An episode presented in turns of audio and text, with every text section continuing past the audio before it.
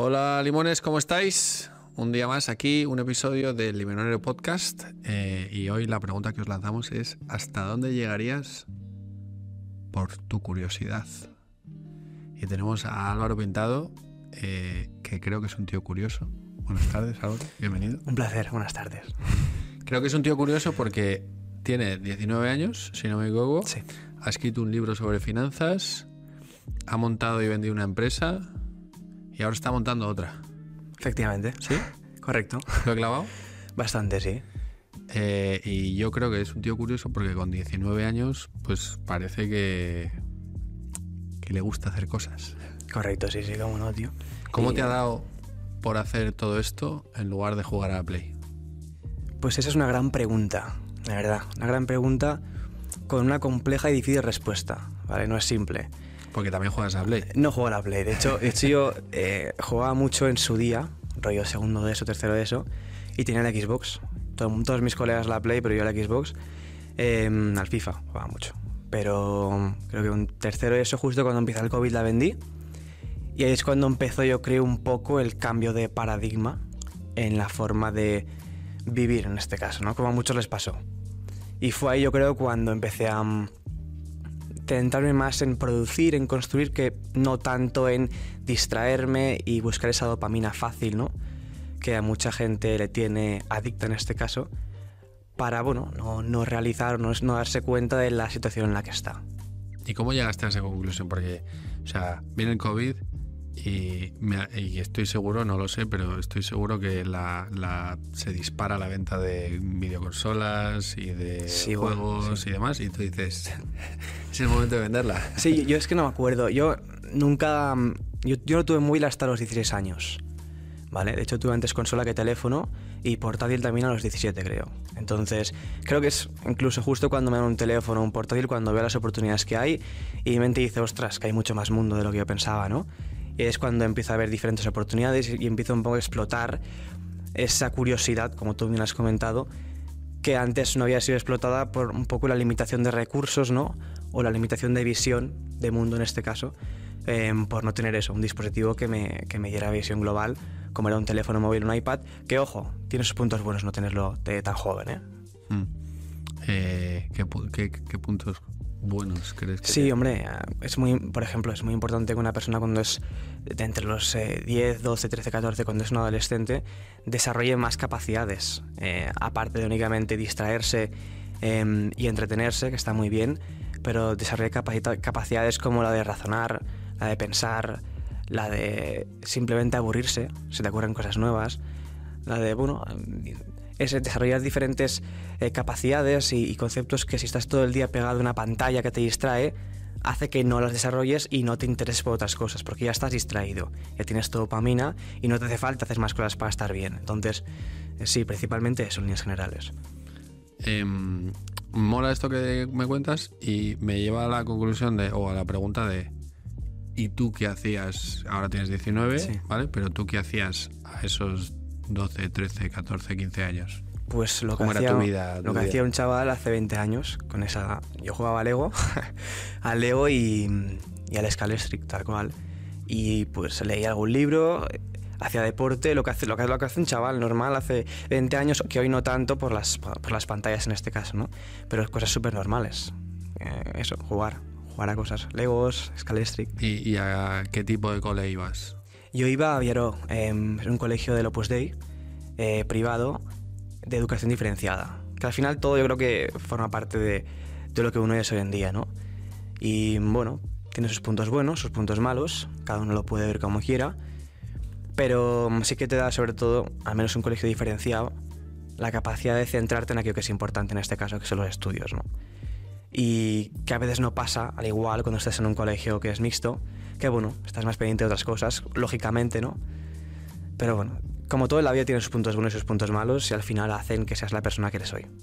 Pero el Villarro al final es un cole, llamémoslo de normal, Correcto. que no está inventado, no es un, yo que sé, no es un Waldorf, no es un Montessori que tiene un sistema diferente, sino, oye, vienes aquí, te puedo inspirar más o menos como profe, Correcto. pero no te estoy fomentando que aprendas de una manera diferente. No, al final educan Tienen sus maneras, obviamente, pero son súper normales, eh, según ellos las más efectivas posibles, por eso las dan.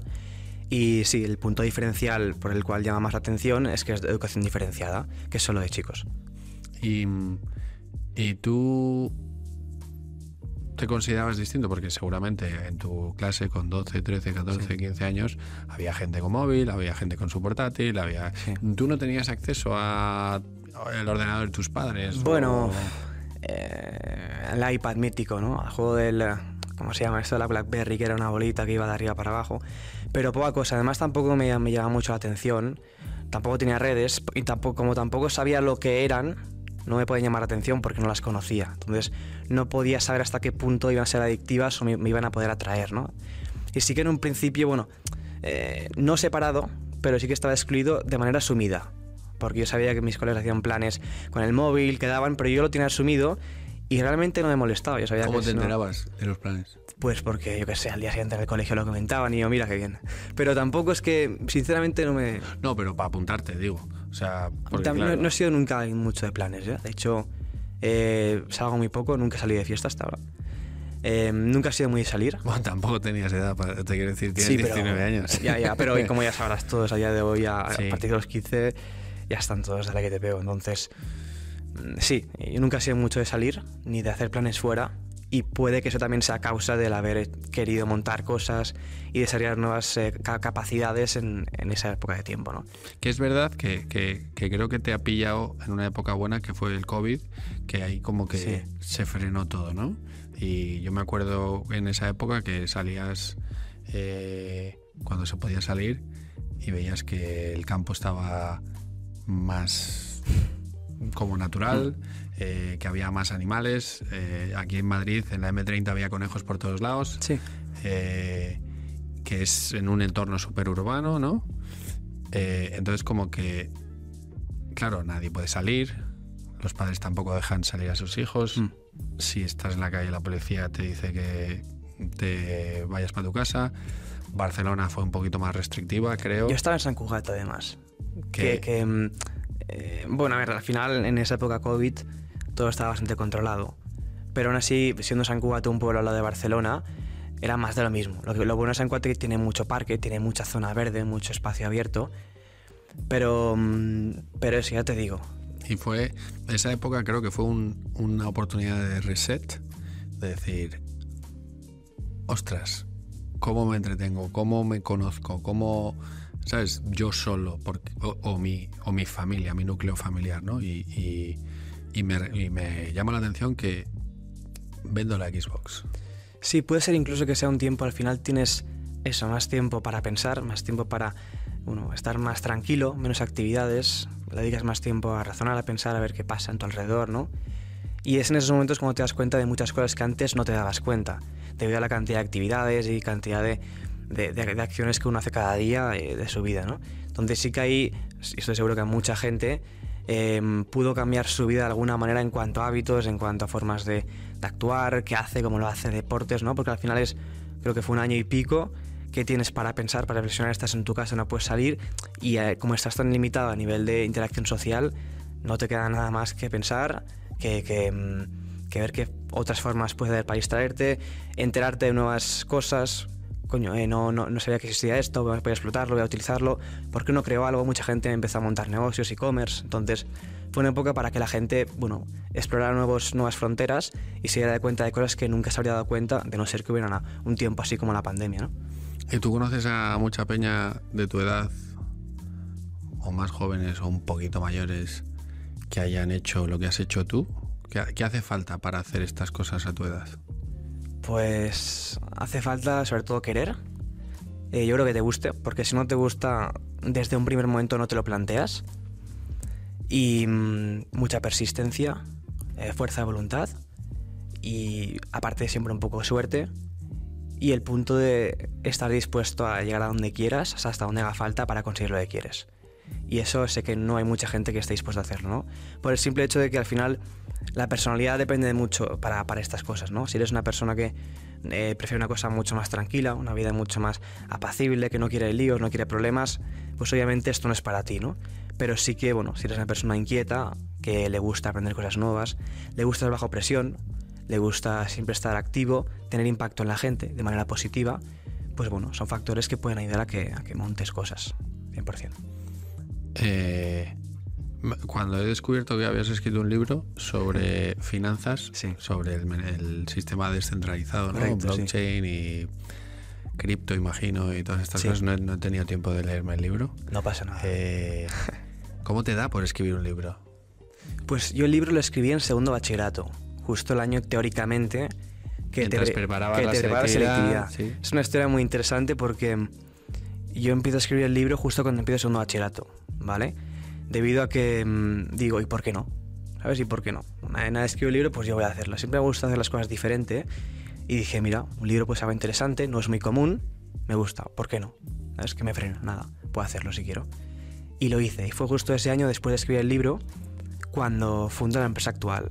Y me acuerdo que fue literal como 3, 4, 5 meses antes de selectividad, todo el mundo estudiando y yo ahí buscando a cofundador, preguntando en Wallapop, montando la idea, hablando con inversores. Entonces, eh, sí, es, es, un, es un poco como, como otra realidad paralela, ¿no? Eh, con la de todo el mundo, de mi idea en ese caso en aquellos momentos, pero muy interesante al mismo tiempo.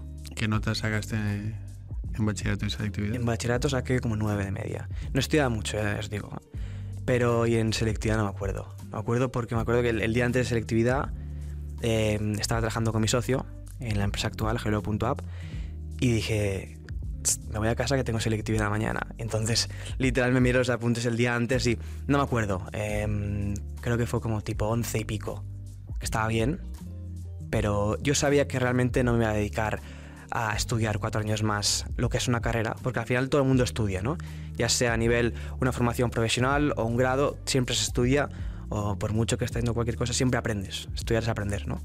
Entonces yo sabía que 100% no iba a estudiar una carrera cuatro años y por eso no importó tanto en ese caso la nota que sacara. Pero sí, ya te digo, fue una experiencia muy distinta y muy interesante, viendo cómo habían como dos realidades paralelas, ¿no? En mi caso. Y, y en este contexto, porque España es muy, muy de, hijo, estudia una carrera y luego ya vemos, ¿vale? Que lo hemos comentado unas cuantas veces en el podcast. Eh, pero una carrera de verdad, además que tú eres listo, que, joder, que puedes... Yo empecé Telecos, ¿eh? Empezaste Teleco el año pasado. el año pasado, vale. Eh, ahora entramos en... Me has dado un pie a, a una pregunta muy interesante. ¿Pero qué dijeron tus padres cuando, cuando te ven? Oye, tío, que tienes selectividad mañana. ¿Qué, qué leches haces? No, a ver, eh, ya venía precedido, o sea, yo había montado varias cosas antes. Eh, había montado un e-commerce de compra-venta de máquinas de minería cripto, que las importaba de China las vendía aquí en Cataluña. Entonces, yo llevaba un tiempo ya operando en, en bolsa, a pequeño nivel, eh, comprando criptos. Entonces, ya llevaba un año y pico, dos, que yo ya un poco destacaba en lo que iba a emprender y a montar algo. Ya estaban un poco concienciados. Ahora sí, em, yo siempre he sido bastante autónomo y al final, bueno, se fiaban de mí en el caso de, oye, si yo veo que voy a hacer esto, voy a hacer esto porque creo que es lo mejor, ¿no?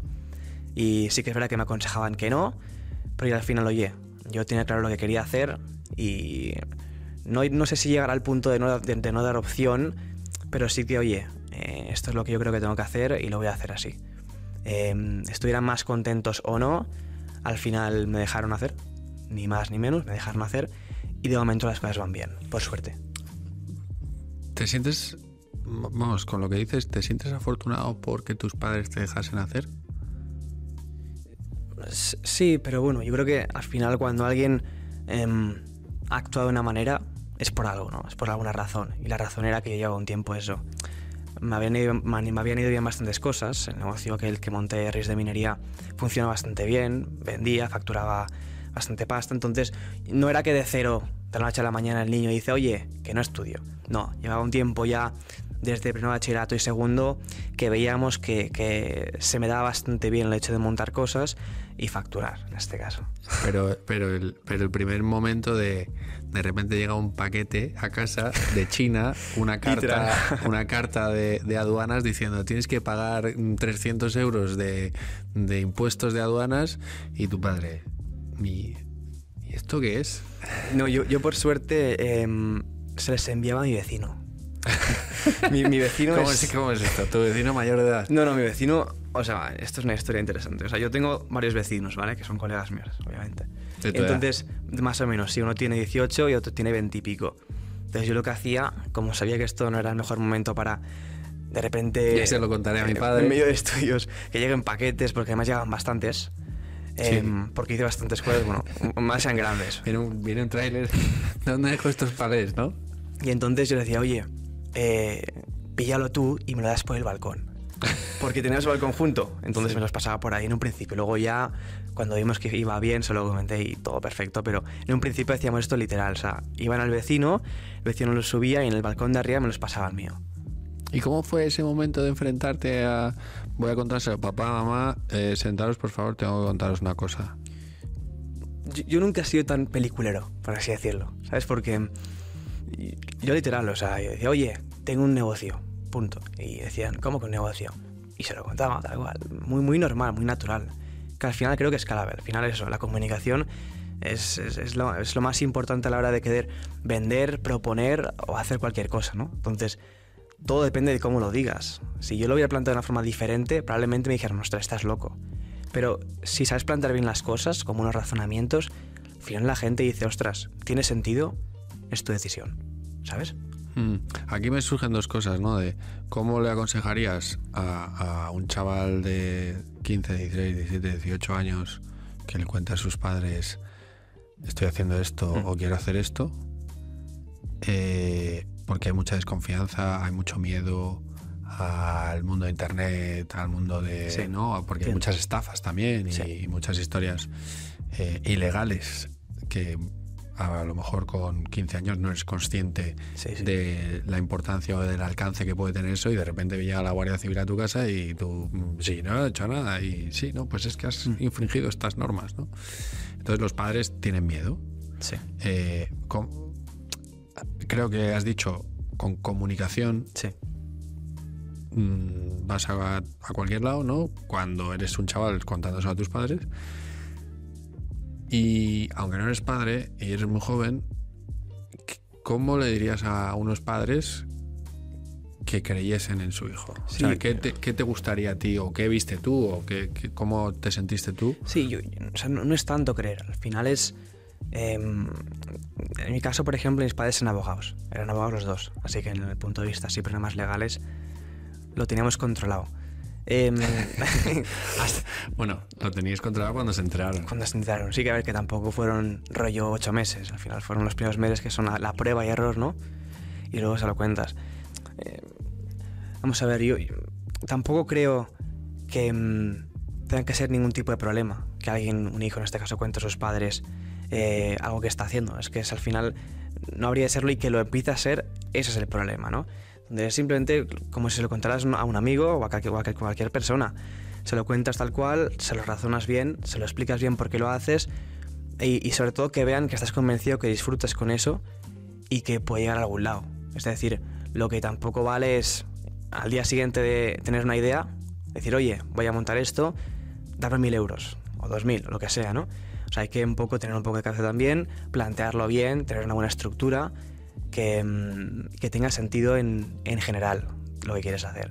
Que al final es como todo en la vida, ¿no? Es que tampoco, es, tampoco hay que decir cosas mágicas, es, es lo de siempre, pero estamos en un momento en el que la gente no piensa, porque está con redes sociales, todo el día con, con el TikTok, y entonces se ha perdido un poco la capacidad de comunicar, así es simple. Y el problema está, el problema está ahí.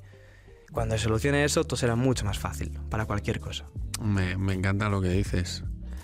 Eh, ¿Qué quieres lograr en la vida tú? Pues yo tengo dos cosas, ¿vale? Ahora que estoy en Madrid me viene muy bien decir una. Y es que mm, para ser presidente del Real Madrid te piden 20 años de socio. Eso uno. O sea, que ¿Cuánto ya tiempo- mínimo, ¿Cuántos años llevas siendo socio? pues aún ninguno. Entonces, eso es un, eso es un problema. Entonces ya eres, eres- 40. eres un catalán del Madrid. Soy un catalán del Madrid, Bien. correcto. Entonces, eh, una es ser presidente del Real Madrid y la otra, eh, ser la persona más influyente del mundo. De manera positiva, obviamente, ¿no? Y bueno, son dos objetivos que van a la par, en verdad. Sí, son bastante, Van a la par. son bastante imposibles los dos. Van a la par, em, pero piensa en grande, ¿por qué no? Al final es lo de siempre, estamos aquí para tener impacto en las personas de manera positiva, influir en ellas y qué mejor manera de aspirar a lo más alto para impactar al máximo número de personas. Entonces, desde mi punto de vista es lo que quiero conseguir. Me gusta lo que dices. ¿Tienes alguna idea de cómo quieres impactar de manera positiva en el mundo? Totalmente. Sí, por ejemplo, bueno, una, una manera perfecta es creando empresas que generen impacto, ya sea porque tienes un producto que la gente utiliza y les beneficia, eh, servicio, cualquier tipo de cosa, ¿no? Eh, hay muchas vías, hay muchas vías. Yo creo que la más efectiva en este caso, y se ha demostrado así, es la de crear un proyecto, una empresa, un grupo de personas que persiguen un objetivo común. Entonces hay eso, miles de vías, startups, empresas, fondos, gestores que poco a poco van llegando a la cima y cuando llegas a la cima es cuando tienes el poder de cambio. Porque cuando todo el mundo puede hablar de los temas, ¿no? Pero cambiarlo es otra cosa. Y para cambiarlos tienes que estar arriba. Cuando Sí. digo arriba es lo que es el control a nivel de eh, gestorías de inversiones y de activos, fondos de inversión, los que tienen poderes en consejos de administración y por tanto en las decisiones y por tanto en la sociedad. Entonces hay que llegar arriba primero. Son BlackRock de, pero bueno. Eh, sí, el BlackRock de turno, el State Street, el Vanguard, todos estos que hay. Y la idea es crear uno. Con impacto positivo. Obviamente, claro. que nunca falte eso. ¿Quiénes son tus referentes? Pues otra gran pregunta. Em, no tengo ninguno claro. Eh, hay uno que tengo, pero que es un poco polémico. Pero a ver, referentes, yo sé que hay gente que lo ha hecho muy bien. Em, ya no sé si entra a nivel moral, pero sé que a nivel impacto en lo que puede significar nivel desarrollo en tecnologías para el futuro de la humanidad, pues el mismo Elon Musk, por ejemplo, eh, Steve Jobs, son los míticos, pero es que es así. Al final son gente que, que con una idea, un- una forma de hacer las cosas, han tenido un impacto en medio planeta, el planeta entero, ¿no? Entonces, pueden haber muchos referentes que yo no conozca, pero así en concreto no te sabría decir ninguno. Em, has dicho que, que, oye, empecé Teleco. Sí. ¿Cuándo lo dejaste? O sea, ahora estarías en segundo, ¿no? Estaría en segundo correcto. ¿Y cuándo lo dejaste? Vamos a ver, yo, yo empecé con Hello App eh, en segundo bachillerato, estoy el verano trabajando, empiezo Telecos y a los tres meses vi que empezaba a hablar con inversores, tema inversión que iba a entrar en la empresa y obviamente ya ni que me lo dijeran ellos, vi sentido común, si estoy 100% en la empresa más con pasta ajena, tengo que dejar los estudios 100%, ¿no? Y ahí es cuando los dejé. Estuve tres meses y luego me fui al mítico Work Café Santander gratuito a trabajar todo el año buscando inversión y al final la conseguimos y, y por suerte fue bien, por suerte. Al final también depende mucho de, de uno mismo y de la persistencia. Yo estuve un año y cinco meses sin, sin ver ni un euro, entonces cuestión de seguir. Y, y, mm, ¿Por qué empezaste Teleco? Si ya tenías tan claro. Pues es que la- literal, porque mis padres me dijeron, oye, apúntate, tú cuando, cuando haces la selectividad te pasan la mítica plataforma para elegir carrera, ¿no?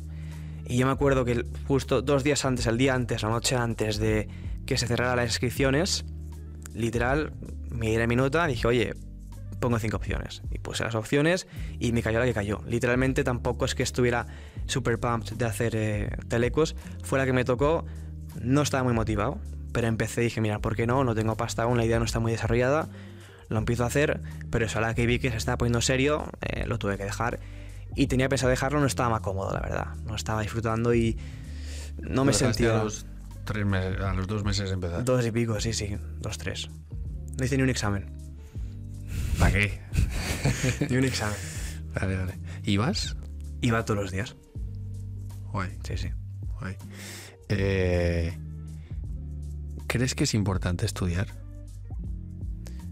Es que es para uno, es una pregunta que puede parecer simple, pero como muchas otras son muy amplias, ¿no? Entonces, estudiar creo que es parte del ser humano. Es decir, todo lo que haces, por mucho que no te parezca a ti que es un aprendizaje, lo es. Estás aprendiendo cosas, ya sea de manera directa o indirectamente. Ahora mismo contigo, por ejemplo. Más tiempo de, grabación, más tiempo de, comunicar. Todo es un aprendizaje. Y eso equivale a estudio.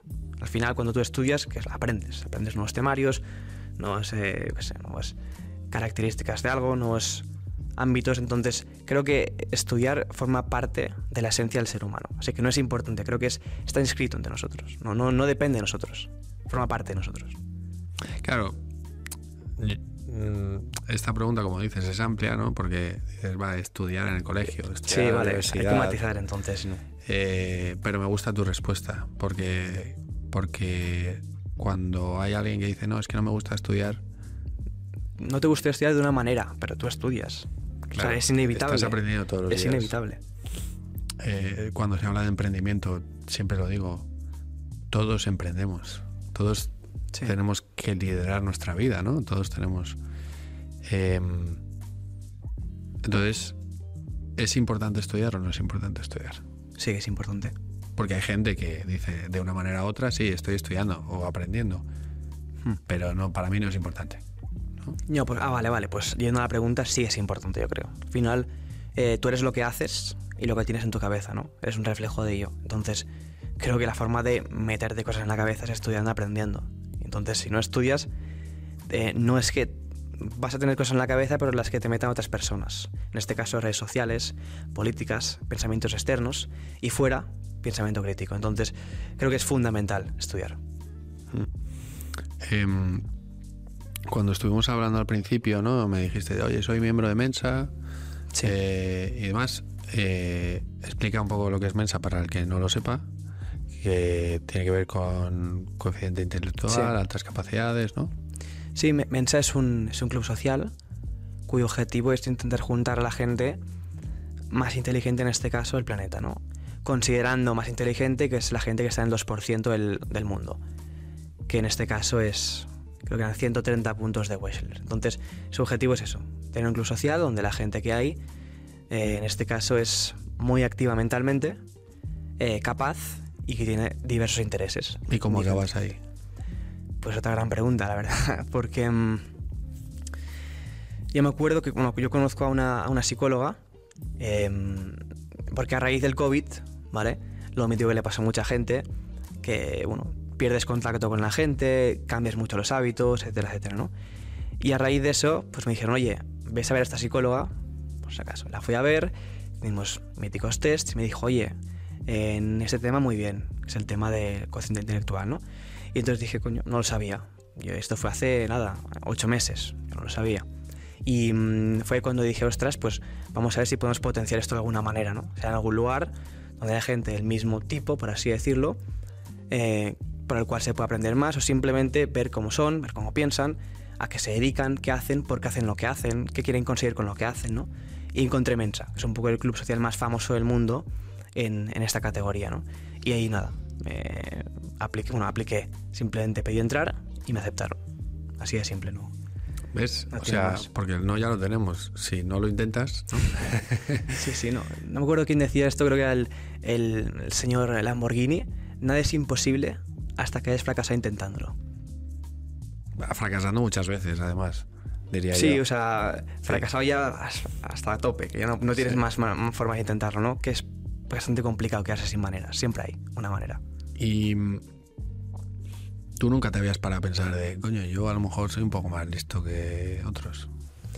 ¿Sabes qué pasa? Sin, que ser, sin, sin ser prepotente, me refiero, ¿sabes? De, Sí, hostia, yo dice una cosa el profe, lo cojo al vuelo, eh, mm, me leo un libro y se me queda todo, ¿no? ¿Sabes qué pasa? Que em, con quién te comparas para saber que eres como, como que estás un poco por encima de la media. Yo en este caso ya no tanto está enfocado en la rapidez, porque gente rápida en este caso a la hora de aprender hay ba- bastantes dentro de lo que cabe, ¿no? Sino es a nivel ámbitos generales, de forma de vida, de pensamientos, te dedicas mucho a pensar, darle vueltas a muchas cosas de diferentes ámbitos, diferentes conceptos, diferentes características, noches sin dormir dándole vueltas a cosas. Entonces, es muy complicado darse cuenta porque no tienes ningún punto de comparación en este caso. Tú no puedes entrar en la, en la mente de otra persona y ver, ostras, ¿qué me está pasando? Porque esto es muy diferente. No puedes. Y es hasta un, hasta un punto en el que ya tienes eso, 16, 17, 18, que dices, ostras. Y sí, porque ya un poco empiezas a conocer que hay estas características, diferentes capacidades, cuando empiezas, cuando empiezas a pensar un poco, oye, y si es así, entonces ya un poco haces las pruebas y te miras y eso, pero es complicado darse cuenta porque eso, no hay, no hay un punto de referencia con el cual compararse. Y no hablabas con tus colegas en, en el cole. Pues yo he sido siempre una persona bastante poco social. Es decir, no he tenido nunca un grupo de amigos en este caso. Y en el colegio pues siempre estaba bastante apartado. No, no el rollo bullying, no hay que entenderlo mal, pero nunca he sido mucho de ir con amigos y tampoco nunca de salir a nivel social. Eh, y eso, entonces lo tenía normalizado. Para mí era algo normal. y nunca se ha comentado desde mi parte, ¿no? Y, y cuando te enfrentabas a las clases, es verdad que el Villarro es un cole cañero, en mi opinión. O sea, que trata de. Sí. es exigente, ¿no? De, oye, vamos a intentar sacar lo mejor de cada persona. Eh, pero el sistema educativo en España, tú, a lo mejor echando un poco la vista atrás a esos años, aunque tampoco tienes que echarla muy atrás porque eres muy joven, eh, ¿qué crees que le falta al sistema educativo? O si le, si le falta algo en España. Eh, mira, yo lo que voy a decir sobre esto es que mm, esto creo que es una opinión muy generalizada y es el hecho de que hay demasiado memoriza y escupe y menos razona y aprende a pensar. Pero claro, también tiene sentido que esto pase, porque mm, es que, bueno, aquí nos meteremos en un terreno que no quiero entrar, Vale. pero, mm, pero yo entiendo por qué, lo, por qué es así. O sea, yo entiendo perfectamente por qué es así y por qué no de la manera que he dicho, que sería lo lógico, ¿no? Más pensar, más razonar y más ese pensamiento crítico que es el que hace que más gente tenga diferentes opiniones, diferentes alternativas y al final diferentes soluciones. Pero yo entiendo por qué se hace como se hace actualmente, ¿no? Y es un poco triste, pero es lo que hay. Y al final es mucho memoriza y escupe y al final de los días has olvidado lo que has aprendido. Y mm, por cambiar un poco de tema, eh, ahora, bueno, decías que en segundo bachillerato, a final de segundo bachillerato, montaste Hello App, Mm. ¿no? Eh, ¿Qué es Hello App? Pues Hello App es una- es una super aplicación. ¿Qué es Hello App, no? Que lo montas después de, bueno, en segundo bachillerato Sí, y es la empresa que estás llevando ahora, que por la que dejas Teleco correcto, sí. y te lías la manta a la cabeza y dices "Ah, a, a gas, ¿no? Sí, eh, Hello App es una super aplicación que viene un poco a cambiar Internet, ¿no? Y aprendiendo de la base de que lo que queremos es tener el máximo de impacto posible, pues qué mejor que cambiar Internet, ¿no? Que está presente en todo el mundo. Y básicamente, cómo lo hacemos es muy interesante porque es algo único, es, puntero a nivel tecnología, y estamos creando como si fuera un Dropbox, un Drive descentralizado, ¿no? En el que la información, en vez de guardarse en un mismo sitio, en un servidor, se guarda en cientos de sitios diferentes, siendo cada sitio un teléfono móvil, un iPad, un PC. O sea, básicamente lo que queremos es que el control de Internet deje de ser de Amazon y sea nuestro, de nosotros, de las personas que tienen un dispositivo. Y esto puede parecer una locura, pero si te pones a pensar al final un teléfono hoy en día es como un servidor hace 10 años. Entonces, ¿cómo será un teléfono en 10 años? Ahí está la respuesta, ¿no? Y quien realmente se haya anticipado a los hechos de desarrollo tecnológico y esté presente en los teléfonos de todo el mundo a nivel de mantener Internet como tal, eh, va a ser imparable cuando este teléfono, en 10 años, sea como un servidor a día de hoy. Y eso hará que empresas como Amazon, Google o Meta, que básicamente todo su modelo de negocio se dedican en vender información, vender datos nuestros, se queden obsoletos. Y todo el poder de Internet y el control recaerá en las personas como habría de haber sido en un principio. Y esto es hello.app. ¿Y cómo leches llegas tú a, esta, a este punto de, oye, vamos a pensar que hace falta una cosa diferente, ¿eh? Que estoy cansado que, que Amazon me lleguen los paquetes el domingo a las 3 de la tarde cuando estoy intentando hacer la siesta. Eh, ¿Cómo llegas tú? Sí, no, cuando digo Amazon me refiero más a la parte... sí, no, vale, ok. Te, te he entendido, Vale, vale, es como, vale. ¿cómo puedo ir en contra de... de- no, es del- más que nada, al final, todo mm, chaval joven tiene el deseo de cambiar el mundo, ¿no? Ya sea siendo futbolista o... Todo, todo el, todo el chaval. Hombre, joven. yo, yo creo que muchos chavales jóvenes, desde que son pequeños, quieren ser futbolistas, tirar de rock, quieren cambiar el mundo, por así decirlo, ni- ni- a niveles generales, ¿no? Y yo siempre he pensado que al final todo depende de uno mismo en gran parte y los límites, si quieres, los pones tú. Entonces dije, oye, vamos a materializar este deseo. Dije, ¿qué puedo hacer? ¿Qué es lo más grande que se puede hacer? Y dije, pues lo más grande no es ni una aplicación, ni una web, ni ningún tipo de empresa, sino que es el protocolo de conectividad que utilizamos todos, por el cual si no estuviera se paraliza el mundo, y es Internet. Para que el móvil funcione, el portátil funcione, todo funcione, hay una cosa que se, que se llama IP, que es el protocolo de Internet, ¿no? Y dije, pues mira, vamos a cambiar Internet.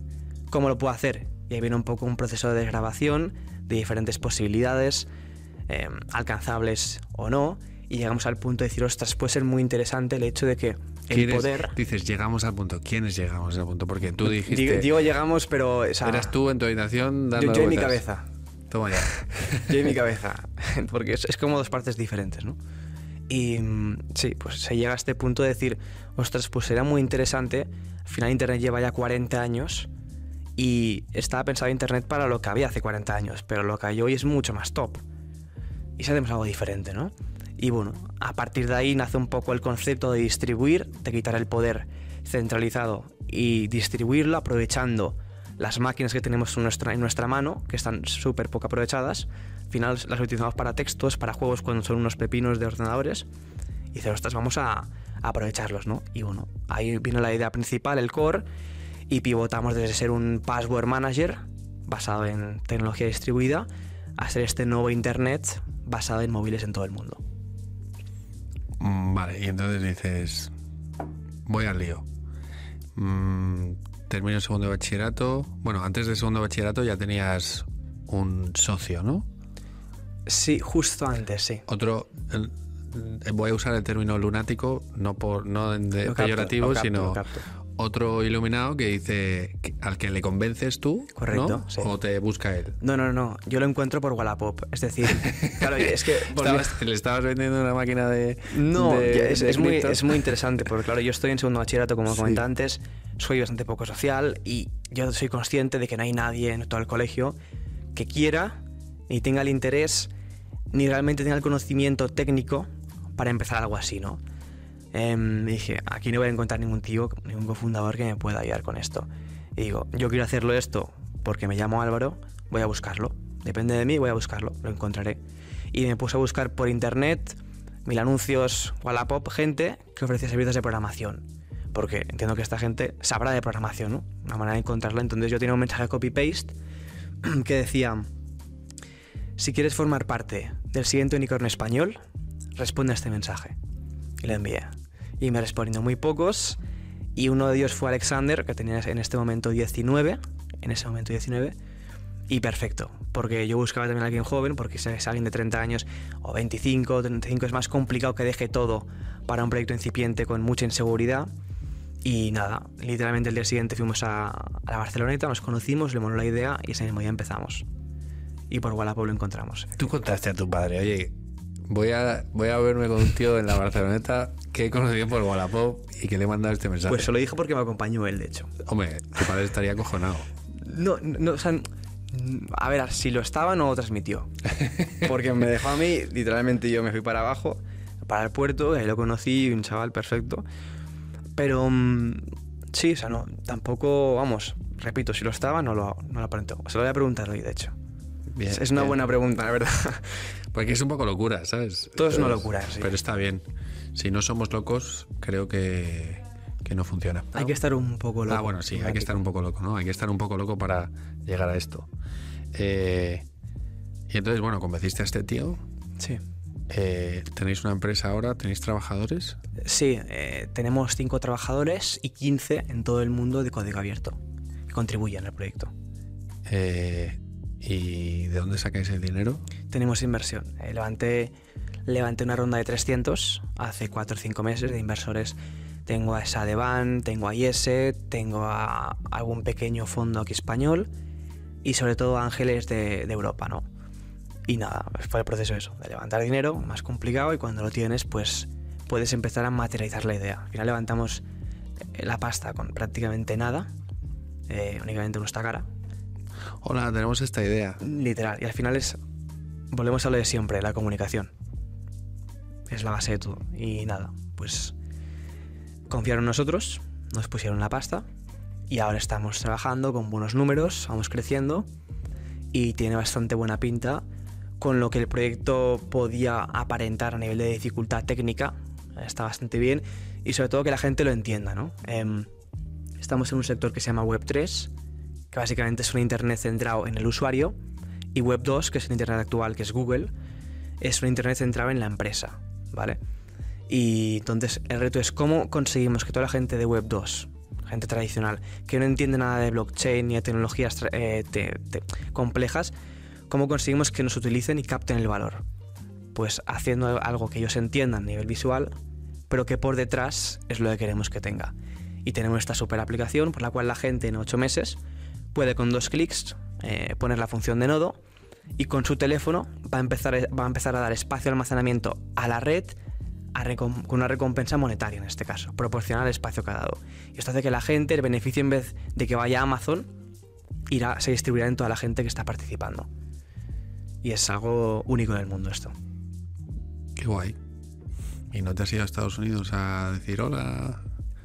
Porque la pasta está en Estados Unidos. De hecho, bueno, la siguiente ronda, que caerá dentro de poco, ya tenemos en el punto de mira diferentes fondos em, americanos y europeos principalmente, pero 100%. La pasta está ahí y si quieres ser unicornio en tres años, como es nuestro caso, tenemos que estar ahí. Está clarísimo. Joder, pues eh, me siento como honrado de tenerte en el podcast. Imagínate que eres el próximo mío. Elon Musk. Em, me, me, mola mucho todas estas cosas que estás soltando. Creo que sirven mucho de inspiración para chavales, que sirven mucho de, de inspiración o, de entendimiento para padres, ¿no? Em, creo que tus padres tienen la mente bastante abierta para todo esto Em, sobre todo para que no sigas el camino establecido social. Sí. Eh, sobre todo que te has formado en un entorno bastante conservador. Correcto. ¿Sabes? Que aunque sean emprendedores dicen, sí, pero espérate y sigue el camino tradicional. A ver, en mi caso son bastante conservadores. Lo que pasa que se fían.